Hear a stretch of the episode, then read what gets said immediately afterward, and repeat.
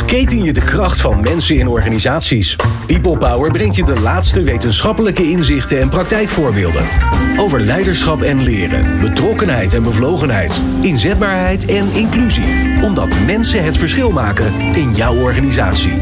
People Power met Jeroen Buscher en Glenn van den Burg. Veranderen is noodzakelijk voor mensen en organisaties, maar het is ook heel lastig.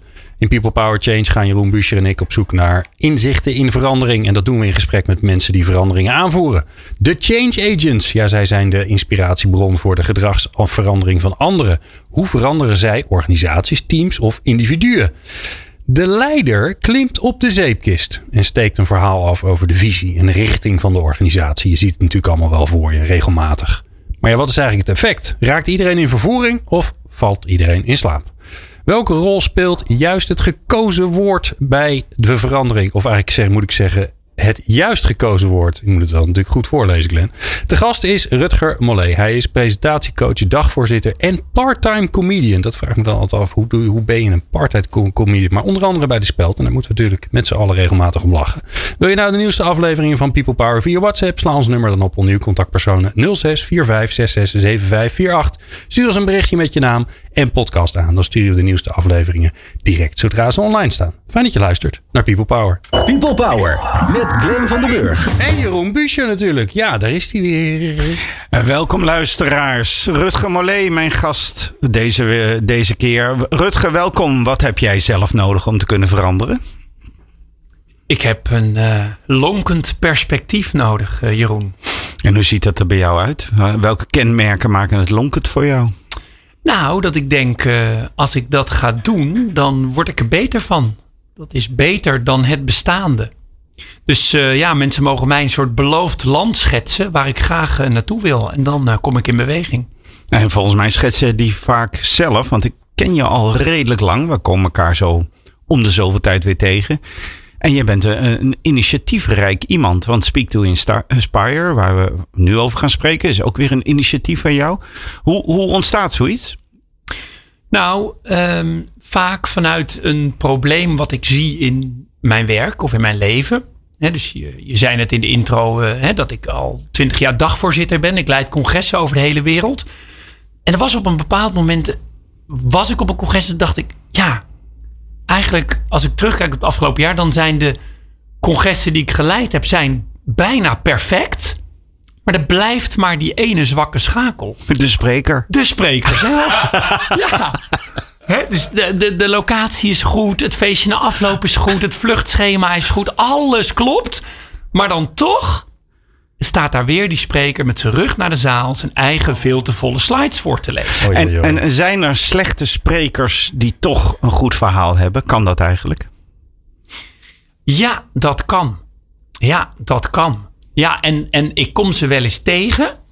Um, ik was ooit, een anekdote, ik was ooit een keer uh, uitgenodigd voor um, een wielrenclinic van een advocatenkantoor. Die doen dat, hè, in de maar tijd natuurlijk. bij elkaar mocht komen. En die hadden ook een oud prof uh, uh, uitgenodigd. Ik vind dit al een grap. Ik vind dit al een grap. Een wielrenkliniek. Ik zie gewoon. Ja. Nou, je moet dus je, je rechterbeen naar beneden en dan je linker. Ja. Hoe ziet dat eruit? Oh ja, joh, maar daar daar kan je uren over praten over wielrennen. Nee, maar dat is gewoon lekker met elkaar over een, door een mooie streek van in Nederland fietsen. En, maar goed, daar was dus een, een, een oud prof uitgenodigd. En die had echt eigenlijk een prachtig verhaal. Maar hij bracht het zo verkeerd. Maar ik zag zo de schoonheid van dat verhaal. En toen heb ik ook tegen hem gezegd van... Nou, mijn vingers jeuken, maar ik wil gewoon een keer met jou aan de slag.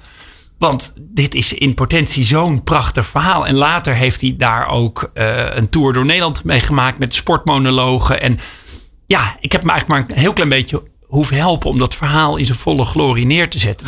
Absoluut. En, uh, ik, zoals je weet interview ik uh, in dit programma veranderkatalysatoren. Nou, en eigenlijk gek bij jou, ik interview jou niet zozeer, wel over het ambacht wat je doet, maar meer over, de, deze keer staat eigenlijk centraal de kracht van het verhaal. Hè? Van de, het krachtige verhaal is veranderkatalysator. En dan wil ik ook graag horen wat manier is om je verhaal krachtiger te maken. Kan ik zelf ook gebruiken. Ik denk de luisteraar ook. Dus hoe jullie dat doen. Maar laten we eens eerst beginnen bij die veranderkracht van dat verhaal. Wel, wat, wat, eh, welke verhalen heb jij gezien en dan zeg je, kijk, dat brengt iets teweeg. En waarom dan? Ja. Nou, kijk, dan, dan, dan kan ik alleen maar voorbeelden geven van speeches die, die we allemaal kennen. Prima. Hè? Dus, dus ehm, eh, wat, wat ik bijvoorbeeld vond van Obama, wat hij destijds deed. Hè, daar kwam dat beloofde land heel erg in naar voren. Hè? Hij schetste echt een, een beter Amerika. Ehm, en dat was wel een tijd waar ik zelf ook zeer geïnspireerd uh, naar speeches zat te kijken. En, dat is ook wel wat ik gemist heb bij Trump. Ook, ook fascinerend hoe hij zijn publiek wist te binden, maar wat, wat was dat, dat verhaal van Obama? Dat, een mooi voorbeeld omdat we het allemaal kennen. Waarom intrigeert dat zo? Terwijl in principe, als je de woorden opschrijft, zijn het eigenlijk allemaal clichés. Maar bij hem ging het leven. Wat, vanuit, jou, vanuit jouw vak, wat maakt dat Obama zo'n briljant spreker is? Want het is bijna een cliché als je hebt over een briljant spreker. Dan krijgen we I Have a Dream of we krijgen Obama. Ja. Nou, wat, eerst even iets anders. Hè? Het leuke van YouTube, en dat is misschien wel leuk voor de kijkers om eens te doen, is om eens filmpjes te gaan googlen van een jonge Obama. Dan zie je dus dat het helemaal niet zo'n briljante spreker was. Er is een prachtig filmpje dat hij op zijn universiteit een protest leidt, dat hij geïnterviewd wordt. Dan staat daar een beetje een hakkelende jongen. Een aantal jaar geleden was John Favreau in Nederland, zijn oud speechschrijver. We hebben een conferentie met hem gedaan. En die verklapte ons dat als Obama een State of the Union moest houden, dat hij daar ongeveer 120 uur op repeteerde. En dat maakte het voor mij ook wel heel bijzonder dat iemand echt de, de, de intrinsieke wens voelde om in dat ambt te komen, om uh, uh, te inspireren. Dat, dat, land te veranderen, te inspireren. Dat hij daar dus heel veel tijd in stopte. Want dat is iets wat heel veel mensen mij vaak vragen. Ja, maar spreken in het openbaar, dat heb je toch of dat heb je toch niet? Het zit ook in onze taal. Hij is goed van de tongriem gesneden. Hij heeft de gave van het woord. Maar ik heb gezien de afgelopen jaren dat je het ook kunt leren. En nou, wat, wat is de truc van Obama dan geworden? Wat heeft hij dan geleerd? Nou, wat hij in heel veel speeches doet, is dat hij het heel persoonlijk maakt. er is een, een speech, misschien ken je hem, de Fired Up and Ready to Go speech. Daar vertelt hij dat hij afreist naar een dorpje Greenwood. Waar hij in een little field house in de park uh, een verhaal moet gaan houden. Ik heb Favreau gezien en hij vertelde dat volgens mij bij elke rally altijd weer datzelfde verhaal. Net alsof hij het de eerste keer vertelde. En net ja. of hij er ter plekke opkwam van... oh, dat was trouwens iets leuks, jongens. Ja. Ja, en, en dat vinden trouwens heel veel leiders vinden dat eigenlijk best moeilijk. Om het, het verhaal van de koers, de richting, om dat maar te blijven herhalen. En ze weten dat het moet, maar visionaire leiders vinden het soms ook heel ingewikkeld om maar steeds dat verhaal weer te blijven vertellen. En, waarom werkt zo'n verhaal als All Fired Up? Nou, omdat we, omdat we ons erin kunnen herkennen. Hè? Dus, dus wat hij in dat verhaal vertelt, is um, dat in die ruimte één stem het verschil maakt. Hè? Kijkers gaan, of luisteraars gaat allemaal maar eens opzoeken het verhaal. En wat je er eigenlijk in herkent, is dat heel veel mensen die naar de stembus moeten, een soort pijn herkennen bij zichzelf. Ja, waarom zou ik nou moeten stemmen? Wat heeft mijn stem, wat maakt die nou voor verschil? En, en dat is zeg maar de, de waarheid of het probleem waar die zijn speech mee start. Wat we allemaal herkennen. Dat we denken, ja, moet ik vier uur in de, in, in, de, in, de, in de rij gaan staan? We hebben afgelopen week geleerd dat in bepaalde staten je dan ook niks te drinken meer krijgt. Hè? Dat is weer de nieuwe rel in Amerika. En dat heeft hij heel herkenbaar gemaakt. Dus, dus een, je zegt eigenlijk het goede van Obama is dat het over mij gaat. En niet over Amerika. Of over iets abstracts. Exact. Hij weet het zo te maken dat ik denk dat hij heeft het over mij. Ja. En, wat is dan de kracht van Trump? Hoe pijnlijk ook om dit nou, te wandelen. Kijk, als, je, als, we, als we het weer even hebben over het benoemen van de pijn. Dan was Trump uh, op dat deel van de speech was hij een meester. Hij kon natuurlijk als geen ander de pijn van zijn achterban benoemen. En in een goede speech komt er dan een oplossing waarvan je zegt: Ja, natuurlijk, briljant. En daarna komt een soort visie, een soort beloofde land waarvan je zegt: Nou, nu kan ik echt geen nee meer zeggen tegen deze oplossing. Daar was hij duidelijk minder in. Maar Trump was een meester in die eerste fase van speeches. Dus Het- het toch Clinton. I, I feel your pain. Ja, ja, Ja. ja. Ja, vind ik nog steeds briljante zin. Ja. Wat, wat, wat is, wat, eh, jij werkt met, met leiders in organisaties. ehm, die, die willen hun verhaal beter vertellen. Het hoeven niet allemaal de, de eindverantwoordelijke te zijn. Maar het zijn toch mensen die denken dat ze met hun verhaal meer beweging kunnen creëren dan ze nu doen. Ehm, wat, wat zijn de, de, de, de eerste dingen die fout gaan of die mensen leren? Wat, wat, wat kan jij ze bijbrengen? Nou, het eerste wat veel mensen zich niet realiseren, is dat je in iedere goede speech altijd een oproep aan je publiek moet doen. Heel veel speeches zijn bewegingsloos. Dus wij zeggen altijd, er zijn eigenlijk twee typen speeches. Aan de ene kant heb je mensen en die brengen alleen maar feiten en informatie. En aan de andere kant heb je leiders en die doen een oproep aan hun publiek. Die zien hun gehoor als een soort leger wat ze voor hen kunnen, wat ze kunnen inzetten om voor hen aan het werk te gaan. En het mooie is dat het leger er zelf ook nog beter van wordt. Ja. Dus, dus dat is eigenlijk het eerste wat ik met mensen doe. Waarom is het belangrijk voor jou? En waarom is het belangrijk voor jouw publiek? En, en wat moet het publiek dan gaan doen? Dus je hebt het niet met die mensen waar veel mensen in vastlopen dat ze denken dat ze informatie moeten overbrengen. Er moet dat, dat wat jij zei, dat visioen op de, op, de, op de horizon en waarom je daar naartoe zou moeten willen. Ja. Dat, is, dat is Dus, start. dus dat is wat speechschrijvers je kernboodschap noemen. Dat is het eerste waar je naar op zoek gaat. En dat je dat ook heel actief formuleert. Ik geloof dat Glenn iets wilde vragen, maar zijn bewegingen waren deze keer niet erg communicatief. Dus Nee, dat, is soms. Wij moeten eh, non-verbaal eh, moeten wij werken. ja, de volgende gast gaan we dat doen. Ja. nou, wat ik eigenlijk wilde zeggen tegen jou, eh, Jeroen, is dat ik wel benieuwd naar ben waar, je, waar jij straks benieuwd naar bent. En eh, dames en heren luisteraars, sorry voor deze omslachtige manier van me aankondigen van mijn voorlopig afronden van dit eerste blokje. Kijk, dus ziet u maar hoe woorden effectief en omslachtig kunnen werken. We hebben nu over de halve, halve uitzending al gesleten aan eh, het aankondigen van het afscheid van het eerste blokje. Dankjewel Rutger. Ehm, in het volgende deel eh, gaan we diep in op het hoe. Hoe kan ik dan als leider, groot of klein, met woorden die verandering te werk stellen? People Power met Jeroen Buescher en Glenn van den Burg. Nou, nu zeggen ze ineens wel Uscher. Die andere zei Buscher. Maar goed. Eh, ik zit hier met Rutger Mollet van Speak to Inspire. En we hebben het over de kracht, de veranderkracht van woorden. Ehm, ehm, Rutger, ik kwam je tegen op Twitter. Er was een rel. Eh eventjes heel kort gezegd, er werd een rekening ergens aangetroffen van jullie, eh, jullie bedrijf. Jullie hadden Sigrid Kaag geholpen en een rel op internet. Hoe gevoelig is het eigenlijk voor leiders om zich te laten helpen? Nou, eigenlijk niet. Want eh, ik denk dat het... een- Sigrid die gooit haar rekeningen gewoon zo het raam uit, bedoel nou, je? ik geloof niet dat zij dat zelf gedaan heeft. Het was inderdaad een, eh, een relletje. Iemand had dat eh, gelekt, denk ik. Ik weet er het fijne niet van. Kijk, in de basis, wij praten eigenlijk nooit wie onze klanten zijn. Hè? Dus dit, dit maakt, is voor ons een beetje pijnlijk. Ja, eentje weten we er nu, Rutger. Ja, ja, ja. Ehm, maar ik vind dat, ik vind dat het is ons vak en ehm, ehm, eh, leiders moeten zich laten coachen. En dat is wel grappig, want we begonnen deze uitzending met waarom ben ik nou begonnen met dit vak?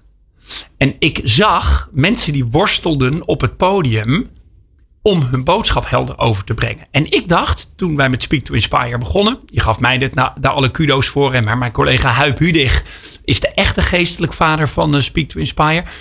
Toen dacht ik, ik ga nu in mijn coachruimte die mensen aantreffen. Maar wat blijkt nou? Dat mensen die echt zo staan te stutteren, die, die zoeken ons niet van nature op. De mensen die bij ons komen, kunnen vaak al best goed presenteren, maar hebben een enorme drive om nog beter te worden. En, en die mensen die het niet kunnen, die, die, eh, die denken dat ze het goed doen? Of die doen het niet vaak genoeg om erin te investeren? Nou, soms worden ze, eh, komen ze ons wel tegen in een programma wat hun bedrijf aanbiedt. Hè. We doen individuele coachings en we doen groepstrainingen. Dus we komen ze zeker tegen. Maar het zijn niet de mensen die ons één op één vanuit een persoonlijk opleidingsbudget opzoeken. En ik zie opvallend veel leiders die dat wel doen. Omdat ze heel erg de mindset hebben. Ik moet altijd beter worden op elk terrein. Oké. En dan, en dan, dan eh, Eh, dan krijg je met grote ego's te maken. Is dat wel eens. eh, en, en zeg maar, beroemdheden eh, heb je mee te maken. Top van het bedrijfsleven, politiek, eh, entertainment kan ik me voorstellen.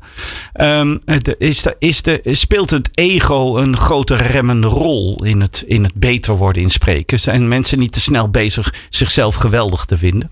Nou, dat kan een van de belemmeringen zijn voor jou om een goed spreker te zijn. Voor jou hoef je er niet meteen bij te zeggen hoor.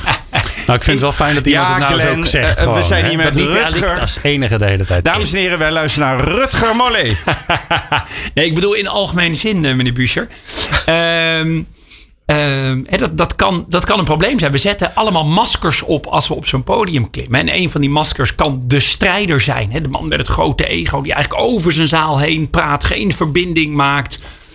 Ja. Dat kan een belemmering zijn. Ja. Als je daar in de training achter komt, dan weet je ook als coach waar je aan kunt werken. Nou ja, de, de 100 dollar question, maar die zag je aankomen. Wat zijn dan de belangrijkste dingen die, die je fout zien gaan? Wat zijn de belangrijkste tips? Nou, weet je waar het mee begint, Jeroen? Ik heb nu de afgelopen tien jaar heel veel aan mensen in trainingen gevraagd. Wie van jullie heeft er ooit op zijn middelbare school of tijdens zijn studie geleerd gekregen hoe die een goed verhaal moet opbouwen? Ja, dat is bizar. Bizar. En Niemand. er is niet één opleiding in Nederland waar dat op de agenda staat. Terwijl het Dus- zo'n impact op je carrière kan hebben. Nou, Ja. to- toneelschool misschien, maar dan ben je er wel, toch? Ja, dat niet eens. Nee.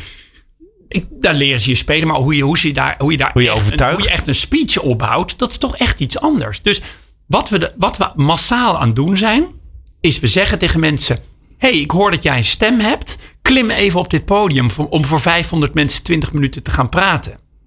En ik draai het wel eens om. Dan zeg ik, nou Glenn, ik zie dat jij 10 vingers hebt. Daar staat een vleugel. Ga jij even 20 minuten wat spelen voor 500 mensen? Dan zou jouw eerste reactie zijn, nou sorry Rutger, maar ik speel geen piano. Dus die laat ik even aan me voorbij gaan.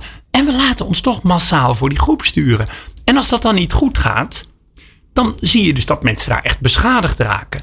Dus ehm, het, het aanleren van mensen. Hoe doe je dat eigenlijk? Wat gebeurt er eigenlijk tussen jou en je publiek? Dat is voor heel veel mensen al zo'n eye-opener. Dat ze zeggen, oh, dus er zit gewoon een model achter. Er zit gewoon een, een manier achter. Ik kan dit gewoon lezen. Ik kan de, de dingen die ik wil vertellen eigenlijk gewoon in een soort blokjes zetten. En dan wordt het al beter. Nou, vertel eens, wat, wat moet ik doen? Nou, de eerste fase van een speech gaat eigenlijk om de aandacht van je publiek krijgen. Dus je zult iets moeten doen om je publiek te verrassen. En dat Verrassen is niet, mijn naam is dit en dat. Ik doe dat en dat. En ik heb drie bloedjes van kinderen. En mijn functie is heel interessant. Ja, ja, ja, ja. En het is leuk dat je die noemt, want dat is inderdaad eh eh, 9 van de 10 keer hoe mensen openen. Ja, dat vinden we al helemaal mooi als je zeg maar aangekondigd hebt als, als Ja, dagvoorzitter. en dan gaan ze het heb je aandacht aan besteden. Maar in een presentatie staat wel eerst eerste slide wie ben ik. Ja. Ja. Dus dan gaan ze het toch een keer vertellen. Ja. Nee, dus, dus, dus verzin iets. En dat kan een voorwerp zijn wat je meeneemt het podium op. Het kan een opzienbarend feit zijn. Het kan een persoonlijk verhaal zijn. Het kan van alles zijn. Heel belangrijk, het moet een link hebben met je latere oproep. Dus een verrassing, die zit helemaal aan het begin. Eén leuke anekdote. Ik mocht net voor de pandemie mocht ik een neuropsycholoog Heb ik er coachen. ook een zo. Oh, leuk. Oh, dan gaan we uitwisselen. Wil jij beginnen anders met je anekdote? over Nee, nee, nee, jij was aan het woord. Nou, ehm, eh, en, en, en zij mocht een verhaal vertellen op een conferentie voor marketeers. We bedachten dat we haar zouden laten opkomen met zo'n kinderknikkerbaan. Zo'n veelkleurig ding. Je ziet het voor je met allemaal van die plastic bandjes. En bovenin gooi je dan een knikker en die rolt dan zo naar beneden en die komt in een bakje.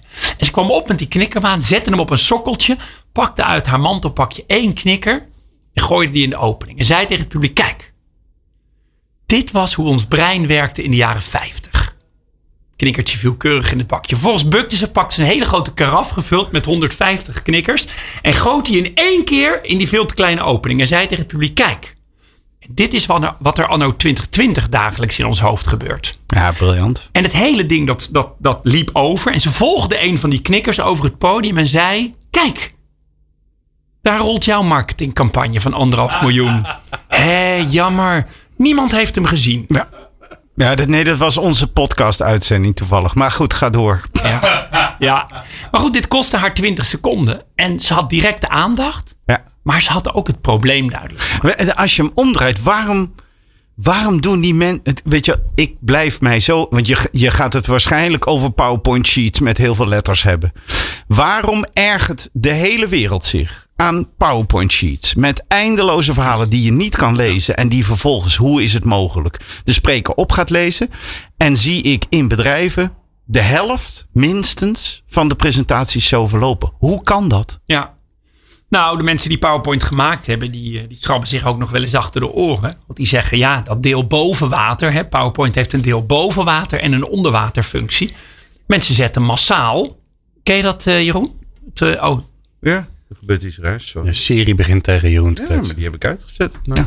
Ga door. Nee, kijk, die, die onderwaterfunctie van PowerPoint is bedoeld om gewoon al je tekst in te zetten. En boven zet je dan een plaatje of een woord of een kreet. Of, En of onder iets. water zijn je aantekeningen. Zijn je Ja, aantekeningen. onder die slide. Ja, ja. En, en vaak zeggen mensen: nee, nee, nee, ik moest echt alles op mijn slide zetten, want de slides worden nagestuurd. En dan zeg ik: ja, nee, maar, maar daar, niet gelezen. Ja, maar, daar is, ja, maar daar is die onderwaterfunctie voor bedoeld. Daar zet je gewoon je spreektekst. En boven water zet je beelden die voor je publiek interessant zijn. Maar het geeft gewoon steun. Het is ook wel makkelijk. De avond van tevoren op de bank even de datum veranderen in die PowerPoint van de vorige keer. Dus het is ook een soort luiheid. Maar het is geen communiceren. Nee. Aan de volgende. Oh ja, mijn anekdote. Ja, ook. ja, oh ja, ja, sorry, wil ik. Nou, moet ik gelijk oversteken. Ja, een zeer benadigd, eh, begenadigd spreker. Die, ehm, die, die moest het podium op. En die was vlak daarvoor. Hij kwam oplopen. Ik vertel alleen maar wat hij deed. Hij kwam oplopen, had een licht grijs pak aan. En vanaf zijn kruis naar beneden een enorme plek in zijn broek. En hij, hij gaat voor het, publiek, eh, voor het eh, podium staan en zegt: Jongens, je wilt niet geloven. Ik ga vlak voor het podium even naar het toilet. Ik was mijn handen. Ik sla mijn handen uit. Moet je kijken, net of ik in mijn broek heb gezeken. Het is ongelooflijk. Meer voor paal kan je niet staan. Dus ik heb een oproep. Niet naar kijken, oké? En, en het was briljant. Want één, hij, hij, hij haalde zichzelf uit de brand. Want het was letterlijk gebeurd. En gewoon door het te benoemen was het niks ergs meer. Ja. B, was iedereen wakker.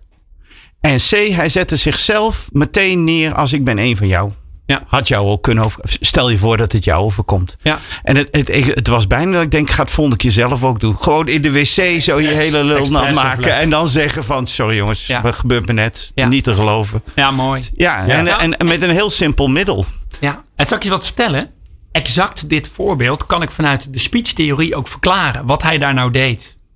Vertel, wat deed hij daar? Nou, na die verrassing zit de volgende fase. En dat is de inleiding. En de inleiding, die gaat over jou als spreker. Want spreken in het openbaar is een beetje een primitief dingetje. Jij mag staan als spreker en de hele zaal moet zitten. Ja. En in ons achterhoofd hebben we altijd zoiets. Maar wat geeft hem of haar nou het recht Ja. om te staan en waarom moet ik zitten? Dus in die tweede fase, die inleiding, zul je aan de ene kant je eigen autoriteit op niveau moeten brengen. Ja. Altijd afhankelijk van jouw sociale positie ten opzichte van je publiek. Heel herkenbaar. Ga je terug naar je oude middelbare school, heb je geen autoriteit nodig. Word je gevraagd om in Davos op het World Economic Forum te spreken. Dan willen mensen wel even weten. Waarom jij? is Jeroen Buescher of Ja, wie is ja, Glenn? Ja. Dus die Nou, autoriteit daar niet hoor. Dan zeggen ze, oh, Oh, hij is er weer. Ja, hij is Fijn. Dus een Ja. topjaar. ja. Ik ben er elk jaar. Dat is één. En twee is sympathie winnen. Ja. En als je terug gaat naar jouw voorbeeld. Wat deed die spreker met vlek op zijn. zijn broek? Exact. Hij won de sympathie van het publiek door zich bloot te geven. En Ja. Dat is iets wat leiders ook kunnen Maar leren. het is een gekke combi, hè? Want je en autoriteit, dus ook een beetje afstand, maar ook sympathie. En dat is weer dichtbij. Ja. Ja. Ja. Ja, het is, het is eh, opscheppen door jezelf naar beneden te halen. En dat is een, dat is een mooie combinatie. Heel herkenbaar. En eh, eh, eh, Rutger Mollet, we- ik weet nu al, we hebben te weinig tijd met hem. Gaat ons straks nog meer, veel meer vertellen over die kneepjes. Om mensen helemaal gek te maken met jouw woorden. En eh, hierna gaan we luisteren met iemand, naar iemand die dat briljant kan. Eh, tot zover straks de column van Harry Starre. People Power met Jeroen Buescher en Glenn van den Burg. People Power met Harry Starren. Ja, ik wilde even laten horen dat we een enorme diepte-investering gedaan hebben in alle namen. Mooi, hè? Ja. Ja. Jeroen, waar gaan we naar luisteren? Eh, wij gaan luisteren naar de column van Harry Starre. Maar voordat het geval is, heel kort. Lang, zal het leven, hoera, lang zal leven, hoera, hoera, hoera. hiep. Want Harry is jarig Hoi. vandaag. Dag Harry, het woord is aan jou. Dankjewel. Spreken in het openbaar, daar gaat het over. En ik uh, heb mezelf beloofd daar iets over te improviseren. Nou is improviseren een lastige zaak, omdat improviseren heel veel voorbereiding kost. Anders dan mensen denken, is improviseren niet zomaar wat doen, maar je heel goed voorbereiden op dat wat je niet weet dat er komen gaat. Louis van Dijk, de bekende jazzpianist, hij is een tijdje geleden overleden, die kon heel goed improviseren. En hoe kwam dat dat hij dat zo goed kon? Hij speelde, want het gaat over een pianist, heel graag en voortdurend. En omdat hij zoveel stukken speelde, zoveel plezier had, werd hij nooit overvallen door de vraag: speel is een stukje uh, Louis, want dat deed hij dan vanuit het hoofd. Dat konden heel veel andere pianisten niet, maar als je heel veel speelt, maakt het eigenlijk niet uit. Ik houd heel graag verhalen in het openbaar. Ik weet eigenlijk niet waarom. Als jongetje al fantaseerde ik dat mensen naar me luisterden. Of sprak ik in mijn fantasie een hele zaal of een heel plein toe. Wat fijn dat u allemaal gekomen bent ondanks het weer. Ik herinner me dat nog. Want je weet, als het heel mooi weer is, vind je het fijn dat mensen komen. En ook wonderlijk is het slecht weer ook. Dus je kunt eigenlijk altijd zeggen, wat fijn dat u allemaal gekomen bent. Een goede vriend van mij begon elke inleiding of elk verhaal dat hij moest improviseren met de standaardopmerking dat over het fenomeen waarover hij geacht werd te spreken eigenlijk drie dimensies had. Hij zei mij in vertrouwen, ik weet dan nog niet precies welke drie dat zijn, maar het helpt enorm om alvast maar met drie te beginnen. Dan zei hij, het eerste deel van dat fenomeen is dit, het tweede het volgende en het derde dat dient zich afsprekend vanzelf aan. Want dat is wat de luisteraar graag wil weten. Waar gaat dit heen en wat heb ik hier aan? Dus je leert op school al, als je een spreekbeurt moet houden, altijd van tevoren even te zeggen wat je gaat zeggen. Daarna zeg je het en daarna vertel je wat je gezegd hebt. Dat is eigenlijk de standaard aanpak. Maar er is ook nog een andere. Dat is vertellen hoe je geleidelijk aan over het onderwerp bent gaan denken. Een groot hoogleraar, Jules van Dijk, heb ik ooit eens meegemaakt dat hij een heel college hield over het vraagstuk waarover hij geacht werd te spreken. Hij vertelde hoe je ernaar zo kon kijken, hoe die, welke gedachten hij tijdens de voorbereiding had, hoe hij ongeveer dat onderwerp had uitgezocht in boeken. En tegen de tijd dat hij had uitgelegd hoe hij met het onderwerp zou omgaan, keek hij de moderator, en dat was ik in dat geval, aan en zei: Maar Harry, hoeveel tijd heb ik nog? En dan moest ik hem zeggen: Jules, de tijd is om. En het aardige was dat de luisteraar toch iets aan dat verhaal hadden. Ze hoorden van de spreker hoe hij zich voorbereidde op het thema. En in de voorbereiding, dat was de ironie, zat eigenlijk het hele verhaal. Zo heb ik ooit eens mogen luisteren naar Bram de Zwaan, de grote socioloog. Ik was student. Die liep, die hield een verhaal voor de zaal over een fenomeen. Ik weet niet precies wat het was. Het ging geloof ik over de lingua franca, de taal die wij gezamenlijk spreken. En het vroeger, vroeger was dat Latijn en dat is nu Engels gebleken. En dan liep hij door de zaal. En terwijl hij vertelde over hoe dat vroeger ging, vertelde hij over de hoogleraar paardenkoper. Uh, ons ontging eigenlijk de reden waarom hij dat verhaal vertelde, maar het ging over het vertellen van verhalen in het openbaar. Het was een toevallig college over dat thema, het zou over die lingua franca gaan, maar hij liet zich gaan en vertelde over onderwijs in het verleden. En terwijl hij dat verhaal hield over de hoogleraar paardenkoper, zei hij: wij als studenten waren erg onder de indruk van het vermogen van deze hoogleraar. Hij liep tijdens het verhaal door de zaal en keek dan over de schouder van de studenten naar wat ze hadden opgeschreven. Daar ging een siddering door je heen als paardenkoper achter je ging staan om over je schouder heen te kijken.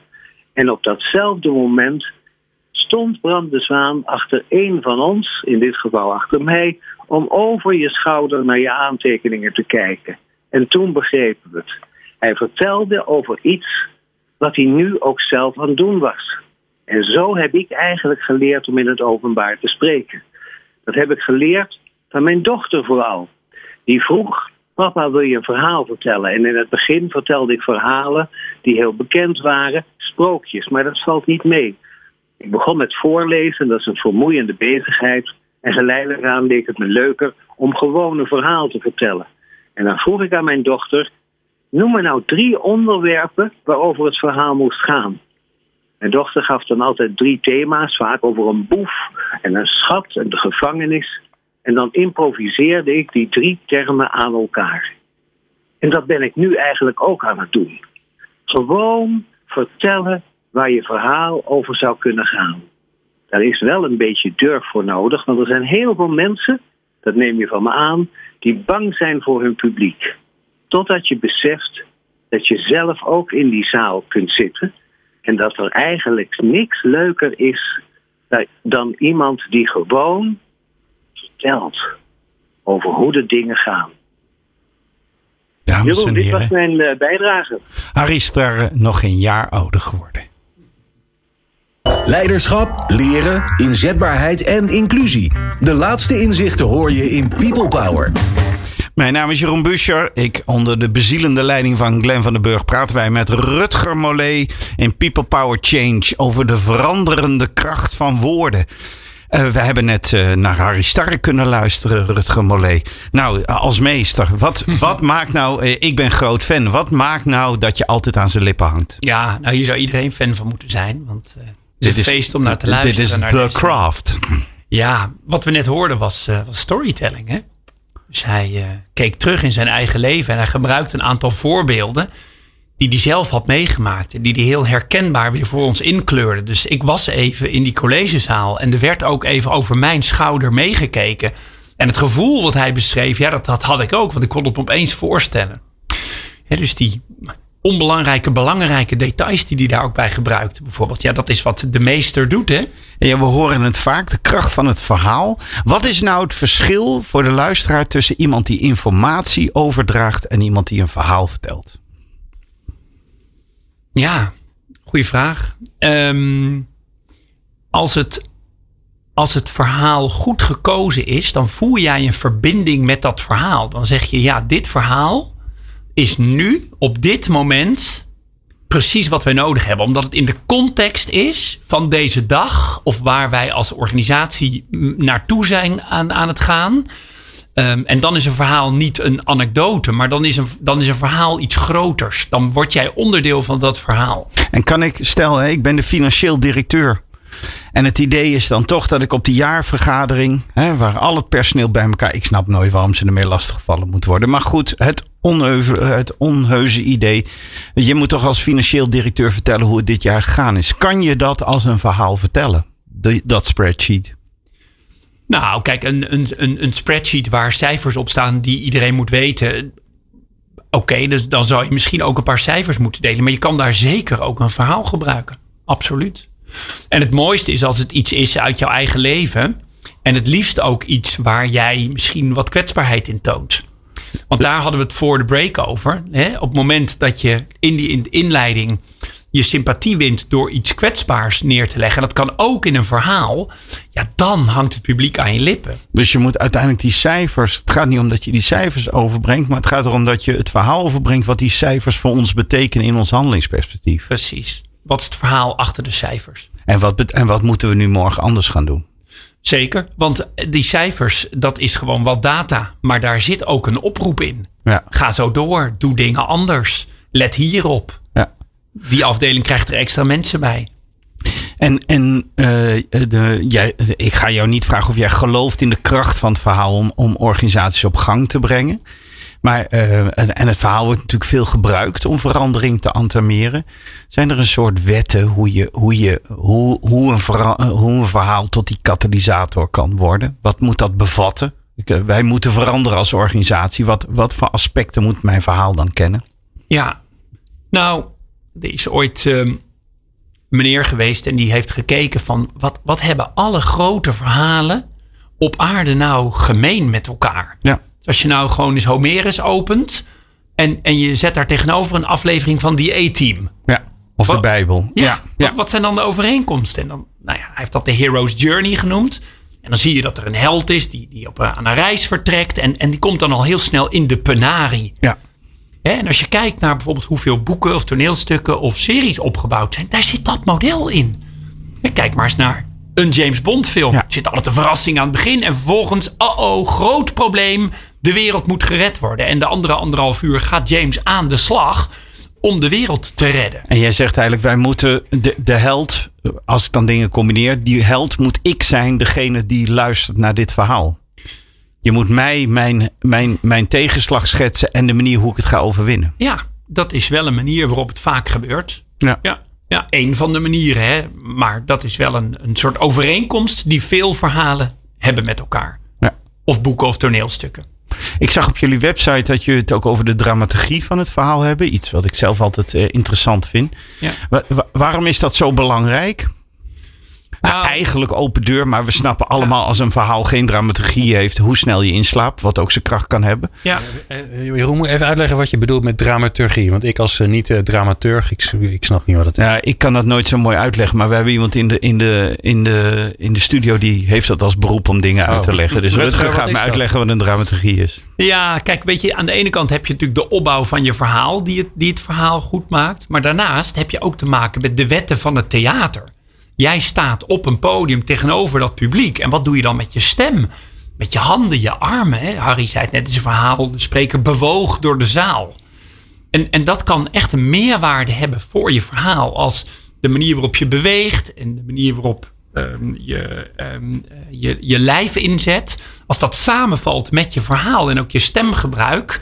Ja, dan, dan wordt 1 plus 1 3. Ja, ja. dus, dus dat zijn- dus dat is. eh, ja, nu wordt het echt heel erg spannend. Dat werkt niet. Maar als je zegt. En nu wordt het Ja. heel erg Ja, spannend. exact. Precies dit Ja, voorbeeld. oké. Ja, En niet zeggen, hey, opletten, het wordt nu spannend. ja. Dat, is wel, dat is weer grappig. Dat is, weer, dat is ook weer onverwachts. Ja, ja, ja. ja.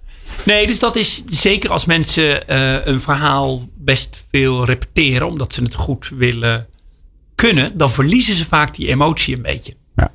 En, eh, Maar hoe hou je die dan vast? Want die oorspronkelijkheid van. De, je wilt natuurlijk het idee hebben dat het de eerste keer is dat iemand dat vertelt. Ja. En ik zie dat wel eens eh, als ik zelf dagvoorzitter ben. Dan komen wel eens dezelfde sprekers langs. Ja. En dan denk ik, verdomd, het is gewoon precies Nou, hetzelfde verhaal als de vorige keer. Maar zo- het zo- lijkt alsof het de eerste keer is. Zal ik dit als eh, amateurspreker dan eens vertellen hoe ik het in ieder geval doe? dan doe mag Rutger dat? bespreken. Draai me eens om. Ja. Nou, wat ik altijd probeer is het voor de eerste keer aan hen te vertellen. Oké, dus je ziet die, die mensen, die nieuwe mensen. Ja. De- en daar, ja, oké. Dus ik pro- probeer altijd te begrijpen hoe ze daar zitten. Wat, Ja. wat is die- Iemand vroeg mij ooit, wat is het belangrijkste informatie voor een spreker? Maar ik weet niet of Rutger mij tegen gaat spreken. Ik zeg altijd wat er de tien minuten voor mij is gebeurd. Aha. Want dan weet ik, degene in de zaal, Ja. of die net vermoeid is, of Ja. die zich kapot gelachen Die moet heeft. Of, de- ja. ja, of, of dat hij net uit een workshop komt met allemaal interactie en dan moet hij Ja. ineens weer zitten. Dan zit je er, of net na de lunch, Ja. en dan zit je er gewoon anders. En dat, Ja. dat is een fysieke werkelijkheid. Nou, dat vind ik wel leuk, want dan heb ik wel een vraag aan jullie. Want wat ik dus. Het draait nu om. Nee, maar Ja. wat ik als dagvoorzitter, dus even een intermezzo. Wat ik als dagvoorzitter gemerkt heb, dat is dat als jouw eerste spreker van de dag echt top is. en de andere sprekers zitten al in de zaal. dan gaat het algemene niveau gaat omhoog. Want dan zien die, zien die andere sprekers, oh wacht even, hij, hij is echt het groot aan het maken. Hij is echt interactie aan het zoeken met het publiek. Terwijl als mijn eerste spreker, Kut is. dan he- heeft dat echt een nadelige invloed op mijn dag. Herkenbaar ja. voor jullie? Nou, ik, ik heb Ja. een keer om een anekdote te delen. Ik was een keer slot keynote. Want dat is ook een. Je hebt dan de openingskeynote. Je hebt dan ook de. En zoals wij allen weten, moet de slot keynote. Dat moet luchtig. Dat moet niet te veel informatiedichtheid hebben. En dat moet even een, har, een warm hart onder de riem. En ik was van tevoren gebriefd. Ja, het het we gaan heel veel doen. Heel veel workshops. Er is een dagvoorzitter. Een of andere BN'er. Ik had nog nooit van hem gehoord. En dan heb je slot. En dan moet het even luchtig. Dus maak maar iets een beetje leuk. Lachen, et cetera. Dus ik had wat, ja, wat grapjesachtige dingen. Ja, ik ben nooit heel erg van de voorbereiding. Maar goed.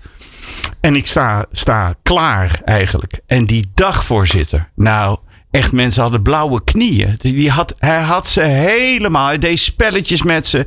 En hij had bijna, hij had dus running gags die ik niet begreep. Maar iedereen lag helemaal dubbel. Het vervonden het, eh, ze- hij werd helemaal opgevreten. En ik vond het ook bijzonder knap. Ik zag het ook. Die, echt geweldig leuk. Het was, heel, het was een jongen, het was heel leuk. Ik ben helemaal vergeten wie het was. En toen zei hij volgens, en dan hebben we nu onze slotspreker. En toen dacht hij, nou, het laatste wat ik nu moet doen, Is grappig zijn. is grappig Ja. zijn. Dus ik Ja. heb ter plekke in de coulissen mijn verhaal om zitten kitten. Dat ik denk, wat ik ga doen is een soort en de moraal is. Een Ja. wat meer moralistisch gedragen verhaal. Ja. Ter plekke, terwijl het dezelfde inhoud was. Ja. Maar dat is dodelijk als slot. Als, als ze Ja. daarvoor zich kapot gelachen hebben. Jij denkt nog grappig te kunnen zijn. Ja. Ja. Nou, Kom je nooit- naast, kom je nooit meer overheen? Naast presentatiecoach ben ik ook docent in de beroepsopleiding voor dagvoorzitters. En eigenlijk heb ik wel een oordeel over een dagvoorzitter die, Die heel grappig is. die de shine van zijn sprekers wegneemt. Want de vraag is: ben jij er om je sprekers te laten stralen? Of ben jij daar om zelf ehm, hè, het publiek blauwe knieën te geven? Absoluut. Ja, ja. ik was Dus heel knap zielig. hoor dat hij het gedaan Hey. heeft. Maar nou ja, Ehm, Je voelt eh, wij zitten in een eh, tijdperk waar een heel gek jaar. En ineens eh, zien we elkaar voor een groot deel alleen maar via schermpjes. En hier zo achter schermpjes. Kijk, eh, ik heb een dubbele plastic laag voordat ik Rutger... Ja, eh, isoleert lekker. Precies. Alleen, alleen eh, eh, Glenn zit me in het gezicht te hoesten. Maar verder gaat het alles prima. Maar we, we zitten dus vooral online. We heel tenslotte even. Het, het verhaal wat beweegt. En wat, wat, wat, wat zijn de nieuwe wetten van achter Teams en Zoom? Ja. Nou, wat we massaal vergeten is, eh, is interactie aangaan met ons publiek. dus wat we live wel doen, ehm, en ook in vergaderingen, hè, je haalt even iemand op bij de ingang. Waar kom je vandaan? Hoe was het op de weg? In al die meetings zitten we na minuut 1 al keihard in de content. En het is heel interessant. Er is in Amerika ooit onderzoek gedaan. Waarom gaan mensen naar congressen?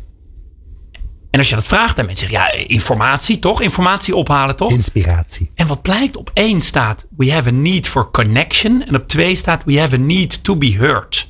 Ja. En dat is wat we massaal Heb online overslaan. Heb jij dat nou ook? En wij doen het altijd zo.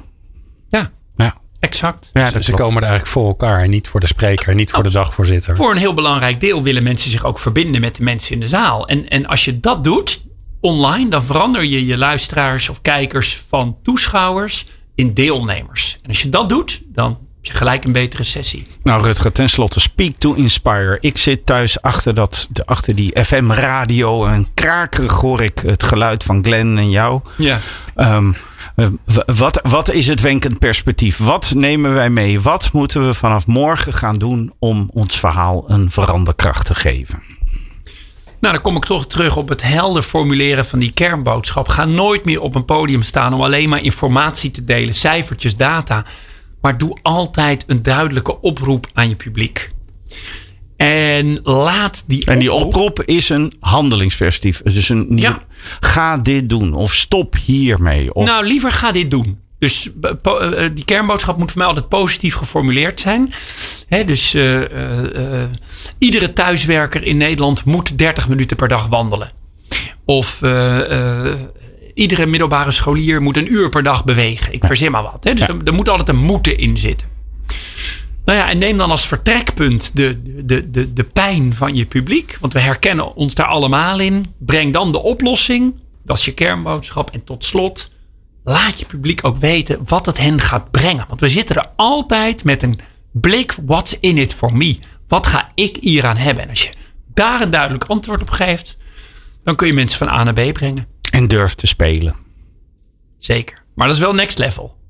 Nou, dat is wat wij hier doen achter de microfoon. En ik dank jou heel erg. Want eh, misschien is dat beroepsdeformatie, maar ik vond het echt super interessant. Dank je wel daarvoor. Rutger eh, Mollet van eh, Speak to Inspire. Dat heb je zeker gedaan. En ja, dan gaan we nu terug naar de middenklasse. Het woord is aan Glenn van den Burg.